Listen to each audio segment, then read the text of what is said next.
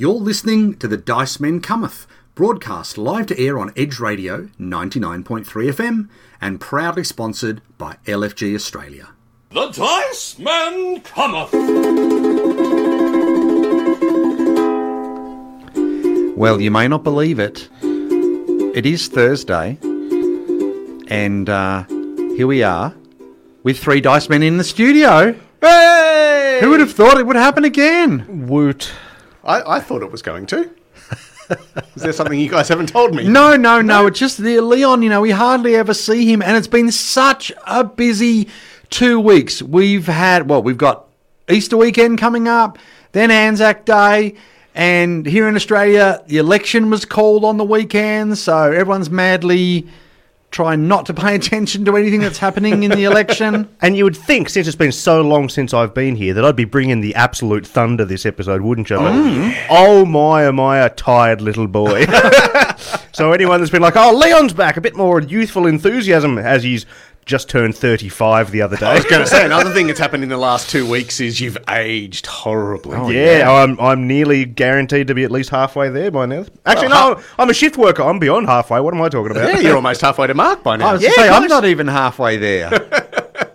Yeah. Anyway, we are here in the studio of Edge Radio for episode number 328 of The Dice Men Cometh, where we love to talk about board games, card games, role-playing games, all sorts of fun that can be had on, around, under, or above a table with your bestest friends, or in fact, with complete strangers. Correct. And so let's move away from 2022, the making of a Prime Minister, or even the machinations of the election, and Garth, what are we going to be talking about this evening? Well, tonight we are doing something that doesn't happen very often in the old Dice Men Cometh world. We are dedicating one episode to one publisher, and this publisher is our friend from across the ditch, SchilMil Games, which was founded in 2011 and has produced a few games, and we're going to talk about three of them tonight. Mm. Probably the biggest game that they've released is Australia. Mate, yep, by Martin Wallace. But we already talked about that. We talked about it very, very extensively on maybe episode 200. So go back and listen to that if you want a full in-depth. But Leon's going to talk us through a little bit of that again for anyone who wasn't listening to episode 200, but more importantly about the Tasmania expansion that has come out for that. The most important part. That's right. We're a little bit biased. Mark, you've got a game that we're actually playing the second edition of called Manifest. So if you like shipping ships, or at least using them to ship things around the world, then Manifest could be the game for you. And I'm going to get a little bit more animalistic, because I'm going to talk about a little kids game that they've produced called Komodo, which has, again, been around for a little while. We got our hands on it as part of a review copy box of goodness that was sent to us by the lovely team at SchilMil, and particularly have to say thank you very much to Amanda Milne, who is just so good as a publisher. She's so quick to get back to us as reviewers, and she's so approachable and lovely, and thank you very much for providing these copies of the game. So that's what tonight's episode is all about. Oh, SchilMil Games, spectacular. Well, there you go. Let's throw to a song, because we've got so much to talk about, and we'll come back in a moment.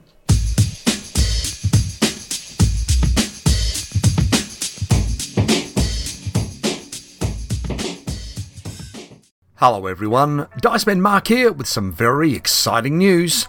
What would the Dice Men be without dice? If you've played a game with us over the years, you may have scored some of our amazing custom dice.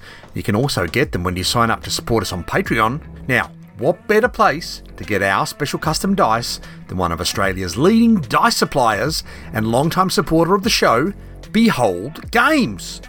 Behold Games are suppliers of all sorts of amazing dice, including an incredible variety of polyhedral sets, as well as RPG, games and supplies, and of course, board games. You can check out everything they have to offer, including all the dice, at beholdgames.com.au.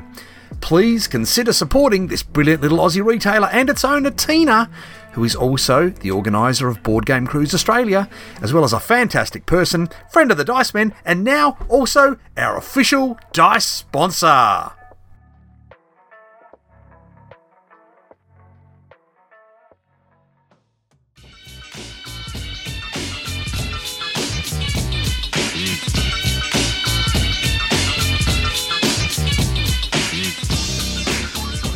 Well, there you go. That was the band Mum and Dad.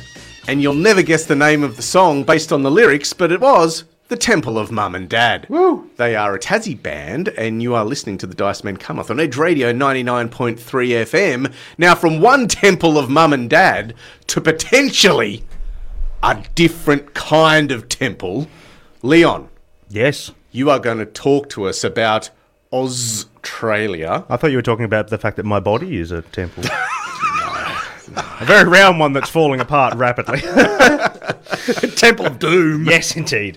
So Australia, as we mentioned earlier, we spoke about at length on our 200th episode, the longest episode we have ever recorded, about the very game Australia. But to give you kind of a quick refresher, Australia is a military/economic/adventure game for 1 to 4 players. It's a triple threat. Yes, it is a triple threat. And in this game, you're doing lots of different little things, but the main thing you're going to be doing is trying to gather resources so you can kind of protect yourself and do well against the fact that it's Australia, which is a country that we love, but Cthulhu's rocked up, yeah, and he's not too pleased about the fact that we're here. No, he's not. No. But the only thing that we can do to stop him is everyone's favourite action... Build some train lines. Build some railways. Apparently Cthulhu, not a big fan of the old railways.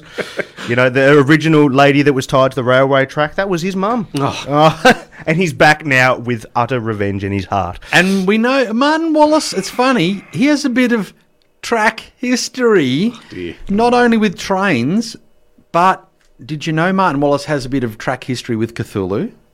Really? Does he know the old fella? No, he's not that old. No. But...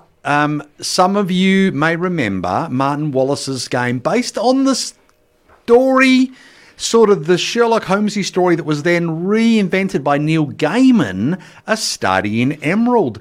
And I, in fact, own that game, and I've never played it. Oh, wow. I actually did try to sell it once, and I didn't get any good offers, so I decided to keep it. I really must get it to the table one day, because it's a deck builder, it's Martin Wallace, it's Neil Gaiman... It's got green in it, which is my favourite gaming colour, and it's got Cthulhu. Well, you couldn't ask more. It's funny that you mentioned that, Mark, because, yes, the story in this game of Australia, you could actually say that this is technically a sequel to A Story in Emerald, A Study in Emerald, sorry, because the story takes place in this game just after Sherlock Holmes and, you know, his fraternity of intrepid Victorian heroes have... you know, given the old ones a bit of an old biff around the face after them being in power for 800 years.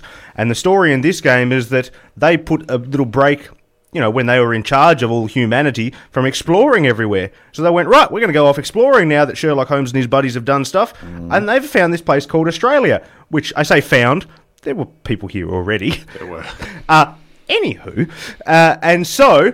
the reason that they kind of stopped the travel in the first place is because, you know, Cthulhu and all his buddies, they were kind of hanging out in the outback of Australia. And we've rocked up and we've discovered that. So we've built a port. We thought we're going to build some trains here. There's plenty of room for farming and whatnot. And then we moved in a little bit earlier, you know, into the middle of Australia. And much like in real Australia, we've done really well on the outside. We've tried to move into the middle and gone, oh, this is not good. But we're always tempted because... there's gold, and there's iron ore, and there's all those fun things to dig up. We know they're out there.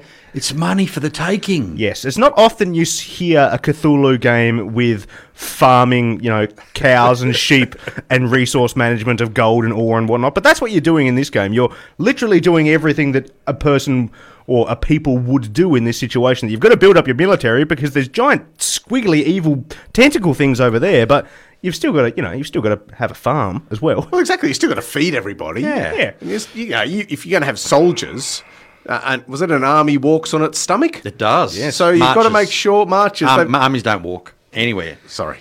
Yes, they do. They're the army. They're the walking ones, right? No, you march or you double time. Hup, hup, hup, hup, hup, hup, hup, hup, hup. Yes. All the hubbing. Yeah.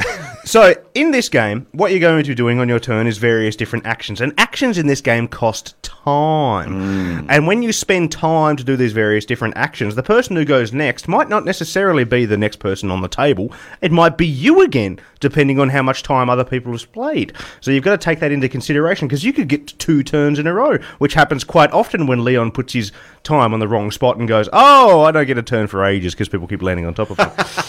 That happens quite a bit. So as we mentioned earlier, the things you can do with this game are things like building railways, which for 2 time, build normal every day one. For 3 time, you can build it over a hill. It only takes 1 extra time to build it over a hill. Wow, slightly more up or down rail. Yeah.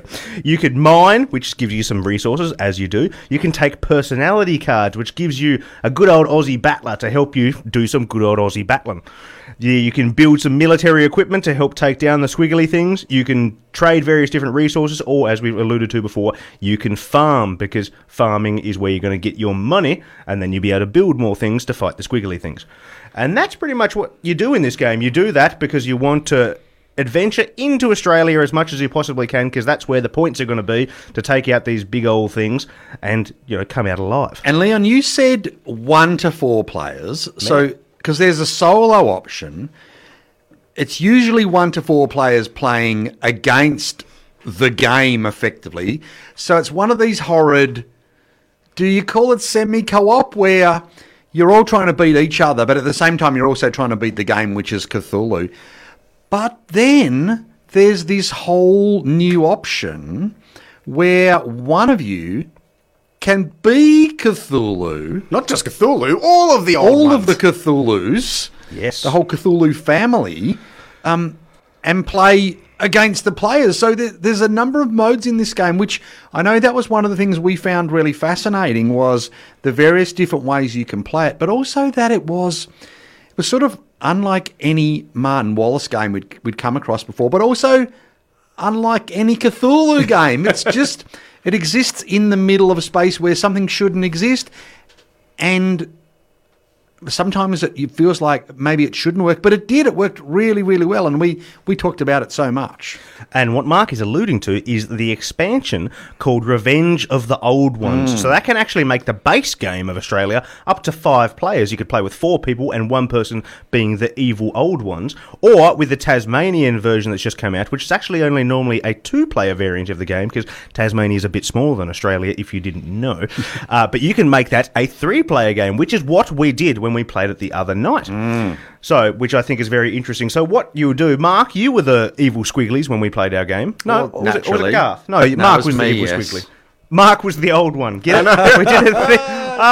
Just for a change. We haven't been, banging that drum for 300-odd episodes at all. So it adds various different things, but an extra layer of somebody at the table is that asymmetry that somebody else is doing something different. It also adds things like an event card type phase to the game, which, I mean, every board game in the world should have an event phase where you read out a card and something interesting happens, and this adds that to that, so it makes sense. Well, what I really like about it is that in the normal game, you're pre-placing face down all the potential old ones, and it's completely random. Yeah. And there are old one cards that when you flip them over as you discover them, they are just empty and they're nothingness.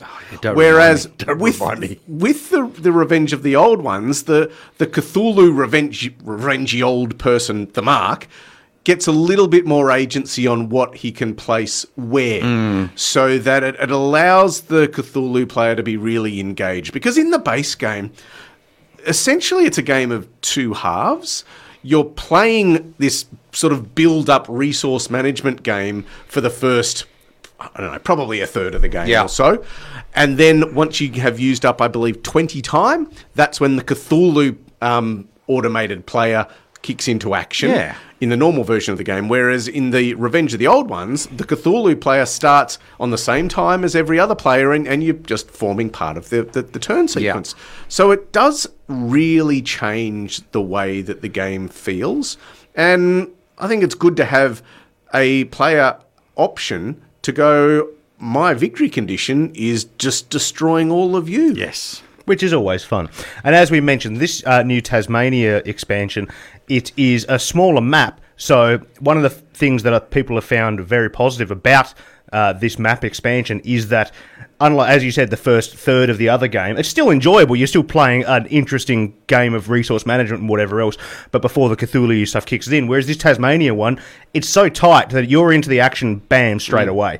There's no mucking around. There's no, there's no skin on this whatsoever. You're straight into the action. And the thing about the Tasmania board that comes with it is that there's one board that's like the normal board, like the Australia one, which is grand. Or what you can do is you can turn it over and there's a complete blank map of Tassie, Hey. If you know what I mean, which some of our listeners might. What you can do is there's a bunch of tiles that come with the game, and you can place them however you please. So you can basically build your own map of Tasmania to play different versions of this game. And that comes in handy when you're playing the solo campaign, which comes with Tasmania, because this is one of those games that people are very, very fond of playing a solo mode of it. Unfortunately, and tell us if you've heard this one before, we have not done that, not really our thing, but it is out there and people are very big fans of it. Yeah, look, I mean, we love double-sided board technology at the best of times. It is great that you can just flip it over and really just vary, you know, the way that Tasmania itself is played out, because you've got sort of three terrain types, and each of those tiles that you have, you just flip them over and make a randomised map. It just really does alter potentially the way that you're going to play the game. So I think it's good. I don't know whether the person who designed the board has actually seen Tasmania, because it really doesn't look too much like it, except it kind of has a bit of a triangular shape. That's right. But we'll give them a bit of leniency because it's our home. Well, it had some mountains in the middle. It had the sea around the edge. It had some farmy bits, and it had some Cthulhu bits. Hey, what do you need? And as you said, Leon, even in this map, you sort of think, well, if I start way down here on the southwest coast at Macquarie Harbour, and then you start at Wynyard or St Helens or somewhere on the opposite end, it takes no time at all for you to start interacting not only with each other but also with the Cthulhu player, because it is tight. It really makes you work, and that was one of the things we found was I almost, as the ancient older one, and I was also playing a game. Yeah, that's right. Yeah, I knew that was coming. You know, at times I wanted to sort of pull back and build up a bit before I came back in and started decimating you. But there's just not a lot of space to pull back. You sort of really got to think, well, yeah, I'm going to conjure up some beasts and demons and people with tentacles on their hats, but there's just not a lot of room for me to do that and get ready before I go into battle, because everything is so tight. But at the same time, you don't have the luxury as non-Cthulhus to build up your armies before you sort of march into the interior like you did on the old Australia map, where often you were a long way from the action and you sort of had to go looking for trouble. With this, trouble comes looking for you pretty quickly. It sure does. And also in the new expansion as well, there are outposts, which is a new thing that the hero players can add to it as well. Also, well done, Mark. Shout out to Wynyard there. Some fine looking ladies come from that place, let me tell you. That's where my wife is from, everybody. It is another part of Tasmania that takes a long time to get to, believe me. But we need a train line, that's why. Yes, I know. Wouldn't it be nice if they actually still use it for things? But anyhow, so we played this the other night, the three of us, and it was really, really enjoyable. Remind us how much we enjoyed Australia the first time that we played it. That is my big takeaway from the playing the Tasmania game, is that I really do like Australia, and it had been ages since I've actually played Australia itself. It is such a different type of game. There's not many games, like you're saying, you know, there's no Cthulhu game like it. There's no real Martin Wallace game like it. There's no train game like it, where you're building train tracks, knowing full well that these are probably going to get destroyed. And destroyed pretty soon, unless you've built up some military to go with it, or you've got some farms and all these other stuff that are going to potentially draw the attention of the old ones. So it is a really cracking game, Australia, and I think Tasmania offers a lot of little extra bits, especially when you add in the Revenge of the Old Ones, to just open it up to some new players. Yeah, it's also worth mentioning when the Dice Tower did a top 10 with South Park creator Trey Parker the other month, that Australia was in his top 10 of games that he liked so much. And I can understand why, because when we played it, we probably hadn't played the base game at this point probably in about 2 years. When we first played it and got it, we played it the heck out of it for a few weeks there before we reviewed it. We hadn't played it in about 2 years, but as soon as I saw that player board in front of me and saw the time and how much things cost, and I was like, that's right. It just literally straight away all come back into me. And there are many other games that I've played, you know, probably more recently than that, where you could put it down in front of me and I'd go, how the hell does all this work again? So it just makes sense, and I guess that comes down to the fact that Martin Wallace, you know, he kind of knows what he's doing. Look, I've got two things that I can't get out of my mind ever since we started talking about this game. Firstly is, I've got a new theme for Martin Wallace, 18XXX, yep, as an 18XX game. And since Leon had been talking about the event deck, I kept thinking all those really dry Euros that could just benefit from event deck. So imagine El Grande, and then you flip a card and it's like a massive tidal wave sweeps over the western half of Spain and wipes out 50% of the people there. Like how it just throws everything to the wind. And yeah, we know not everyone loves that sort of game, but hey, it does shake things up. Yeah. And look, I think... And I can see why it was in Trey Parker's top 10, because it does tell a story. Mm-hmm. You know, you are, as non-Cthulhu players, you are starting on your little outpost and you're basically just going, okay, well, I've got a little bit of stuff, but I've got to expand to try and get more stuff. And that means I need to go and mine to get resources. I've got to get some farms, or I've got to do whatever. But, oh, my God, around the corner, here's a giant temple. And, oh, now there's a Shoggoth, or now there's a zombie, or now there's a this, or a cultist, or whatever. And all of them are converging to try and kill me. Mm. I better get some military. I better get an armoured car. I better get this, or I better get that.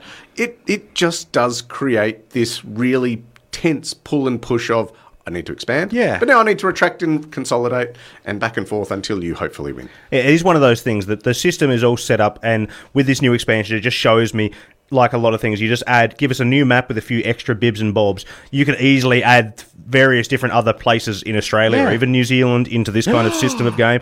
Or Papua New Guinea, very close to where we live as well. And New Zealand does sound good, doesn't it? And that being said, if they ever do a second edition of this game, which wouldn't be surprised me if they were considering doing it, because I think they'd probably do quite well for themselves. Because when this game came out on Kickstarter, it did well, but now after a few years of good word being out there, I think it would do pretty good. And if it does do that, this Tasmania expansion and the Revenge of the Old Ones, I wouldn't be surprised if they almost get scrapped and just become a part of Australia. Okay. It's just, here's another map for you, and the Revenge of the Old Ones is you can play this system as well, because they're kind of must-have expansions for this game. Well, the Revenge of the Old Ones is basically a deck of cards and a few little chits. That's kind of it. Yep. It is quite a small module to add on. Yeah. I've got it. Aotearoa. Oh, God. And on that note, we'll throw to a song. Back soon with The Dice Men Cometh here on Edge Radio, 99.3 FM.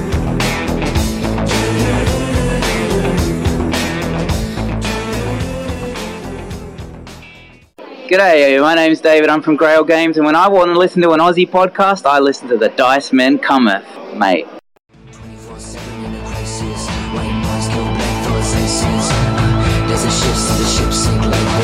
Well, there you go. That was Midnight Oil with First Nation on Edge Radio 99.3 FM. You are with The Dice Men Cometh. And there you go, Mark. That's an old band, but with a new song. They had a young fella there doing a bit of the old rap that all these kids they're into these days. Aren't you supposed to be the young one, Leon? 35 years old, Mark. I am absolutely not. I am very much over said hill, but it cost me 3 times to build a bloody railroad. Well, it's funny, Leon, you should say about the olden times. Yes. Because I want to take you back. It's the roaring 20s, and there's a fortune to be made steaming across the wild oceans. To succeed, you'll need a captain, steady nerve, and the help of Lady Luck to land your cargo where it's needed. You'll have ships full of passengers and precious cargo, but can you outrun pirate robbers, terrifying storms, and a stock market crash that might devalue your goods? There you go.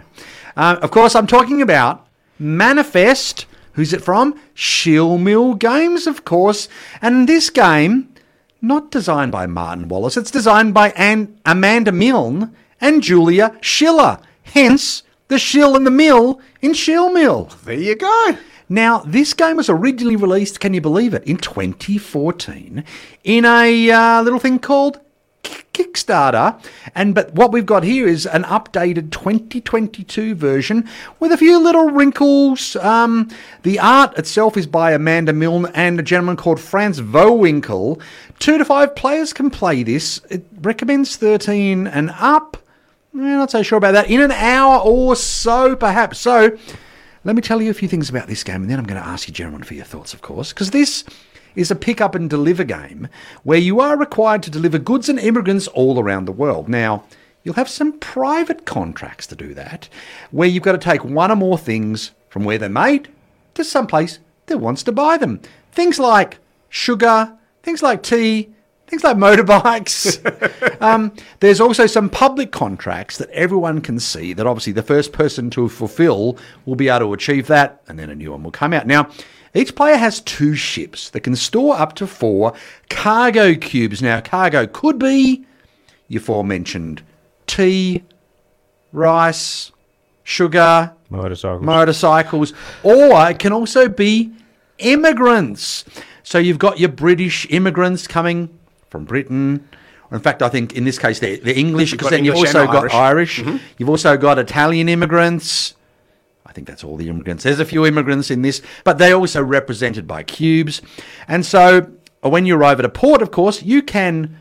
when you arrive at a port where things are produced, so it could be, for example, London in the case of English immigrants, or somewhere like, say, New Delhi for tea, as two strange examples that I've just plucked out of my head. You can load up your ship with those things as much as you like, in fact. So you could take 1, 2, 3, or 4 cubes and fill up your whole ship with that particular thing. And then when you move along and travel to the port that wants to unload them, you can unload them and you get points from the contract. Now, the end game condition is you play to a number of points. You can actually play a shorter game or a longer game, depending on what you feel like. Now, I mentioned you have to move. Funny that, about ships on the sea. So you'll have a hand of cards. Do ships move or do ships sail, Mark, being a Navy person? They steam. Like these particular ships steam. Okay. They don't sail. They still technically move. I think the definition of move is things moving. Well, yes. Isn't marching movement as well? But it's definitely not walking. Let's not go maybe down maybe for another podcast. That's why people are listening for the hard... You leave the military stuff to me, Garth. Dictionary.com cannot answer, but we can. As I started to say, you'll have a hand of cards, and like a lot of great games these days, you will have multi-use cards. So the cards have movement points, because you want to steam as you sail around. But the cards also can be used for money, or they all have special abilities. Now, the map of the world has routes with distance points. So as you go from point A to point B, there might be 7 little stops you've got to go along the way. Well, not necessarily stops, but it's divided up into distance points. So that one might be 4, and the next one might be 5, and the next one might be 3. So obviously you use cards to travel the distance. But it's the ocean, so of course there are pirates. Of course, everyone knows... whenever there's an ocean, there's pirates. Or, in fact, in this world, which looks remarkably similar to our world, there are pirates in the Caribbean, there are pirates in the Red Sea, and pirates in the South China Sea. It's where all the good pirates go. Now, whenever you travel, steam or sail, through a pirate route, you must roll a pair of dice. We love dice. And if you roll... so the dice have 1, 2, 3, 4... a pirate symbol, and a life ring. If you roll double pirate symbols, well, guess what? Your ship sinks. You lose everything. Yeah, I was going to say, yes, we like dice. Normally, I very much did not like the dice in this game, as they very much did not like me. Oh, let's come back to that, Liam. And then for any other number, if you roll 1, 2, 3, or 4, well, did I mention you had 2 ships? Each player has 2 ships. And you have a little ship mat that shows the 4 cargo spots on each ship. Aren't they cargo holds? Or is the whole thing a cargo hold? Well, it doesn't really hold anything because they just sit on top of it. Okay, fine.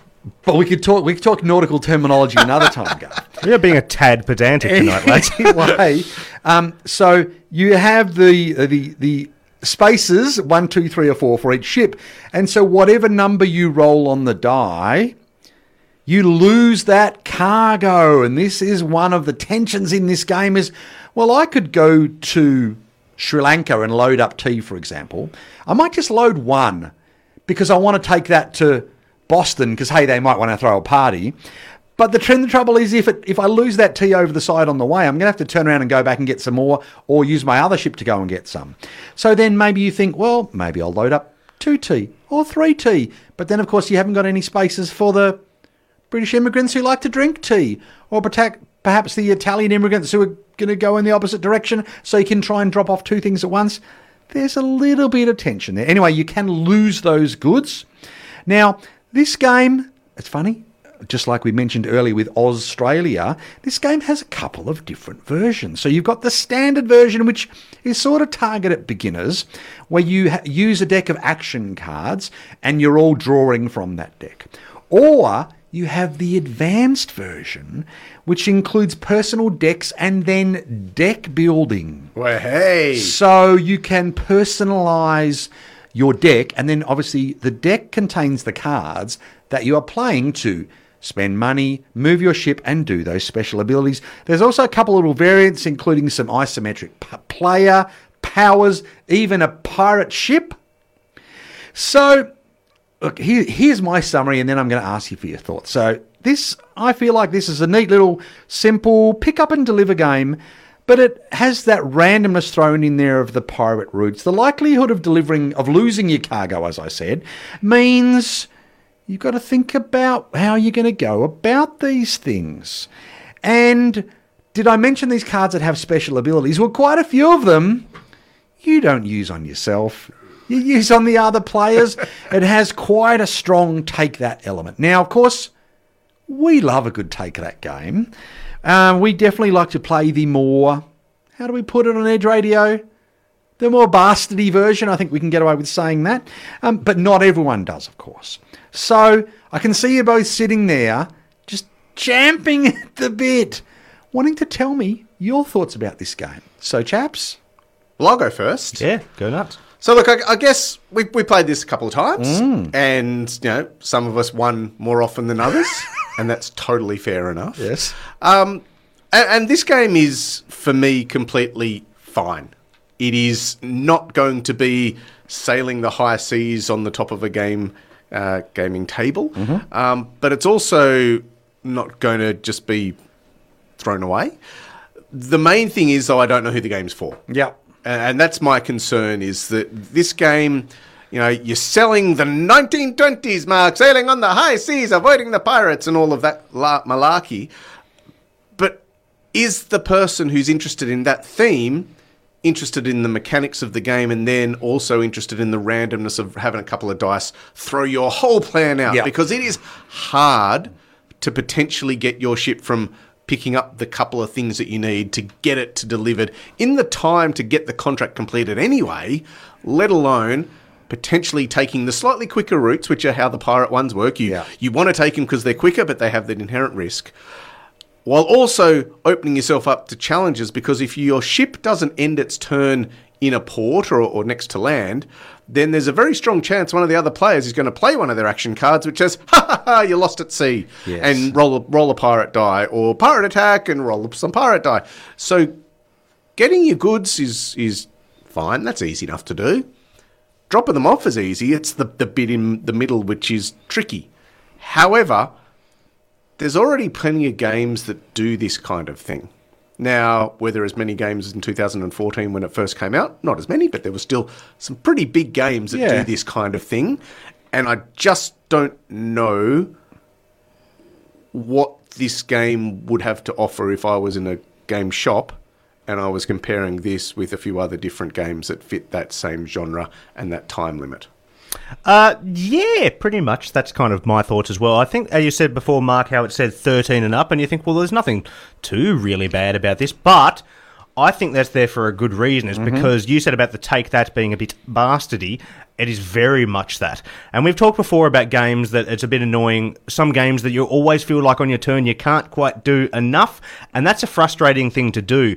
You put that on the top of the fact that you will get screwed over by another one of the players during your turn. Nearly a guarantee. Yep. Let alone the fact that you've got to draw a decent... Even though those cards have lots of different options, you can still draw a stinker of a deck, and you've still got to roll that dice if you go near pirate waters. So you've got to deal with the fact that something bad is most likely going to happen to you on a turn where you probably, even if everything went well for you, might not have been able to do everything you wanted to do. So it's kind of an exercise in frustration for that. And saying, I don't know who it's for, is the very much the best way to kind of put it, really, that it is fine, but it's, I mean, I don't really know what more to say about it, to be perfectly honest. Yeah, no, look, I think you both have some fair enough criticisms, because I certainly feel like it's you know, Gateway or Gateway 1.1. I feel like it does have a bit going for it, because if you think about other gateway games, there's not a lot of gateway games that do have that take that, unless you go for like a King of Tokyo or something like that. It does have that element, which, as we said, it's not going to suit everyone. It does look really nice, and I think it would look great on the shelf. That iconic picture of the big ship steaming out of, I'm guessing it's New York, with the 1920s couple sort of looking on. It looks really great. The cards look nice. The board looks nice. It's really well presented. But I wonder about its longevity. So in terms of, you might play it 2 or 3 times and go, oh, this is not bad, but are you going to bring it out? And Garth, I'm not going to ask your opinion of Ticket to Ride, because you've never played it, of course. But, you know, those gateway games that you're happy to bring out over and over and over and over and over again for people who like that level of game, is this going to come out over and over again? I'm not sure. Yeah, well, that's the thing, is that, you know, SchilMil are very nice people that are very nice to us, so I don't want to be overly rude, but, you know, we do have our integrity, and they said, no, just tell us what you think, and that is, at the end of the day, what it comes down to, is that Ticket to Ride exists, and that is a fact, and this game, I think, you could probably get 1 or 2 interesting expansions for Ticket to Ride out of some of the mechanics of this game.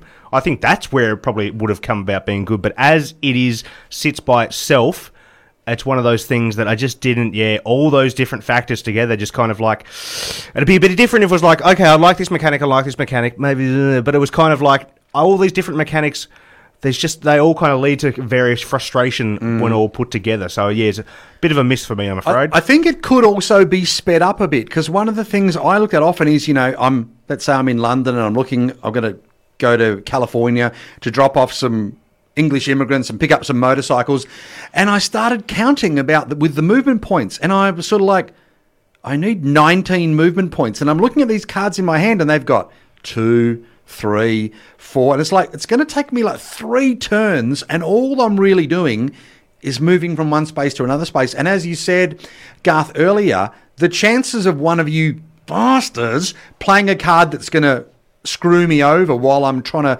take 3 turns to move there. They could have halved the movement points and made it a much snappier game, I think. Yeah, because as we said before, unless you're playing the deck building variant, which, you know, is a variant, the normal way to play this game is just a giant deck of cards that you draw from. And when the first game we played of this, my first 3 or 4 turns, Pirates did get me the first couple of times, which is, I understand, I could have gone around them, I understand that. I had some very bad rolls that literally hit me exactly where they needed to, but in terms of that deck, the first 3 or 4 hands I got, movement-wise, I had next to nothing on some of them. I saw one of you guys take a movement that was like 12 or 16. Mm-hmm. I don't think I had that in 2 or 3 hands worth.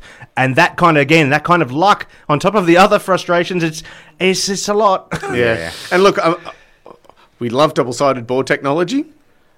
This has a double-sided board. Oh, yes, I forgot about that. The only difference on the double side is that on the main side, you've got sort of, I guess, the more traditional face-down view of a map, in that Australia and New Zealand are in the bottom right-hand corner.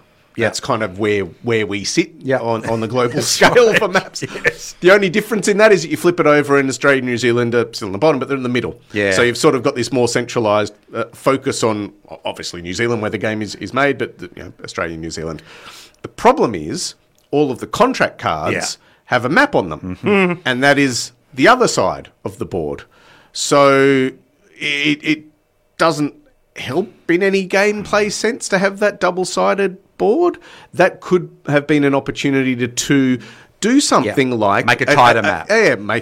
Or just make different transit points at numbers, so that you could potentially fulfill contracts in a different way. Exactly, a map that literally had half the amount of movement points on the entire thing, and go, this is the 60-minute speed map. The other one is the more advanced extra points map. That would have made perfect sense. Anyway, there you go, SchilMil. You can have that one for free. That was Manifest. But hey, we've still got one more SchilMil game to talk about when we come back. You're with The Dice Men Cometh on Edge Radio, 99.3 FM.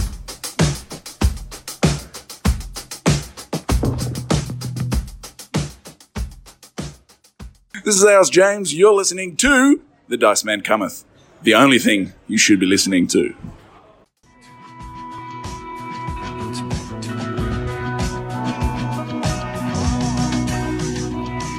We are The Dice Men Cometh here on Edge Radio 99.3 FM. That was Spoon with Wild here on a Thursday evening where it's tending to be a little bit wild outside as it's getting stormy and crazy. I hope you're all snuggled up in your doonery blankets and your oodies and your cars if you're driving to work and it's all nice and warm and you're listening to us talk about a few SchilMil games. Now, Garth...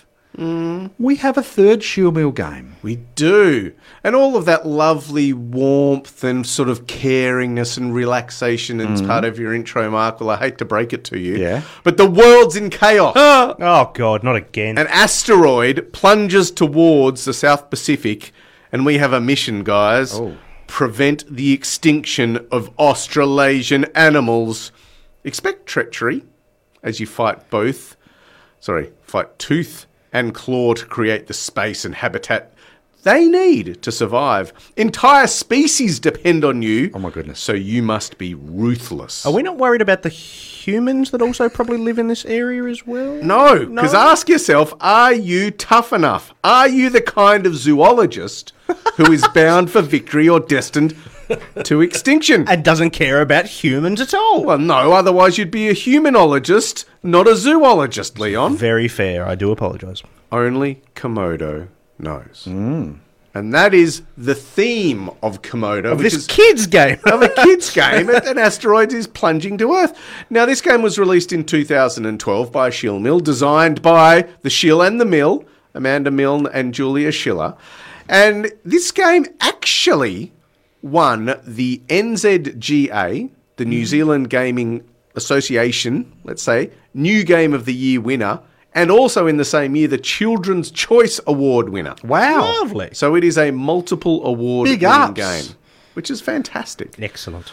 Now, in this game, you're going to be competing, and you're all going to be playing rival zoologists who want to try and make sure that your various animals are kept alive. So you've got to assemble your terrain needed to house your animals. You're going to be using and building one collective landmass where you're going to be storing your particular animals. There's landmasses, there's water, there's rainforest, there's grassland, and there's desert.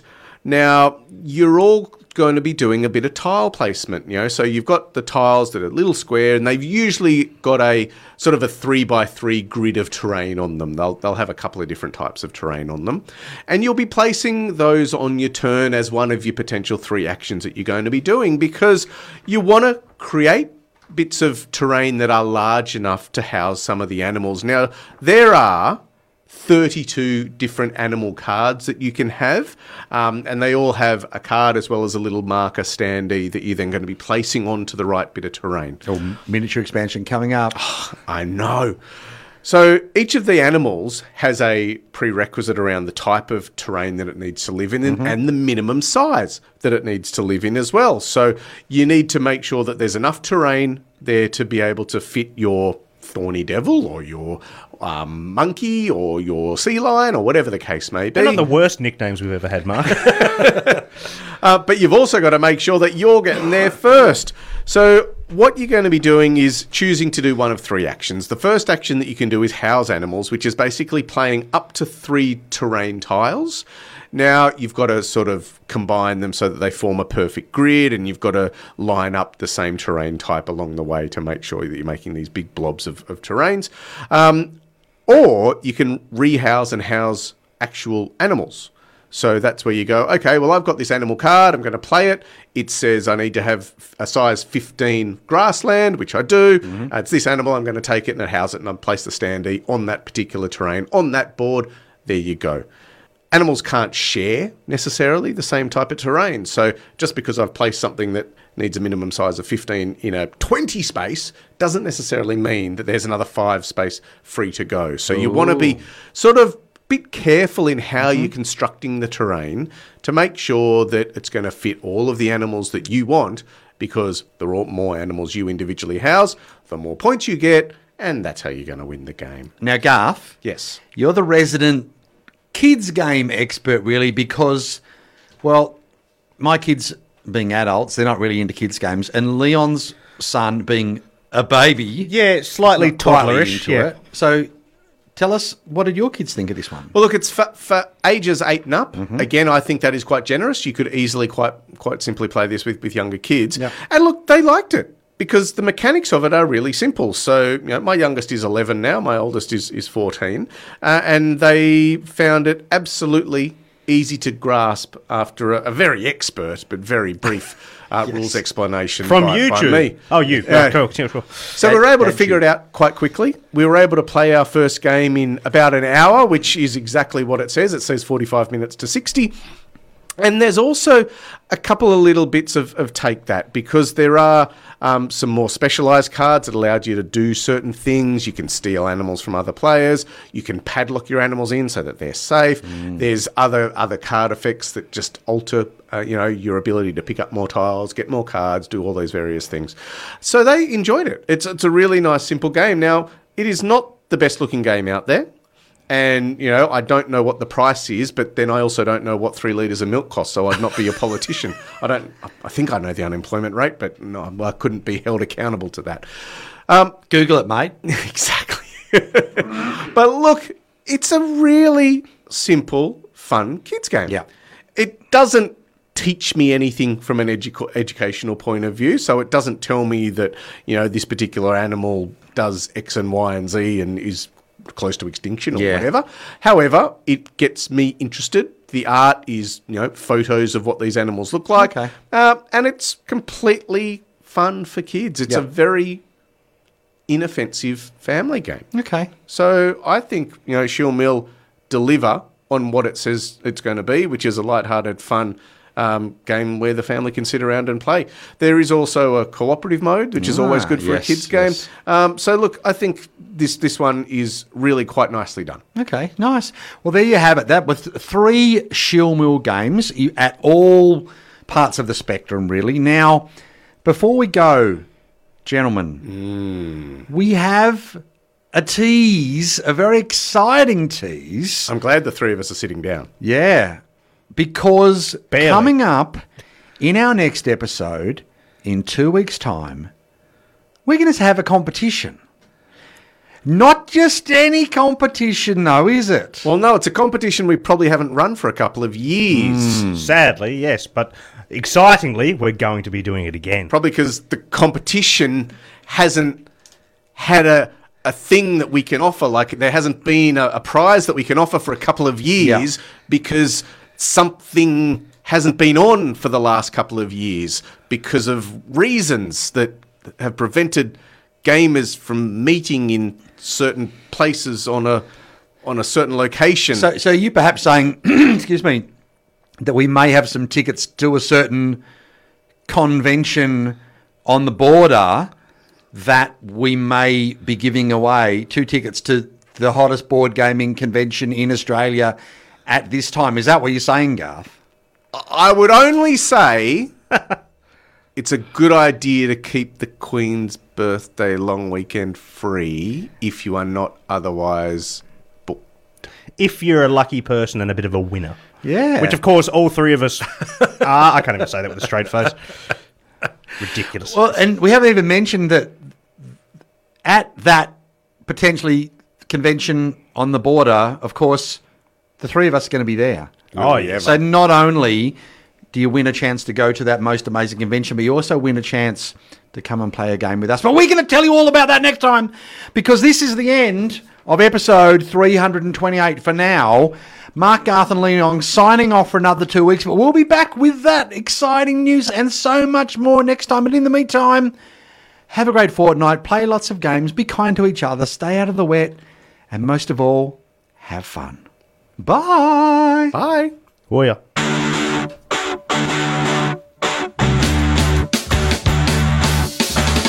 you want to be a personality?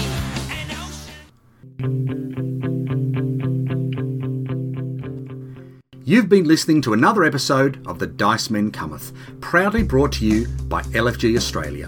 Be sure to check out lfg-oz.com.au for all the details of their online and physical retail store. You can find us at dicemencometh.com or on Instagram, Facebook or Twitter.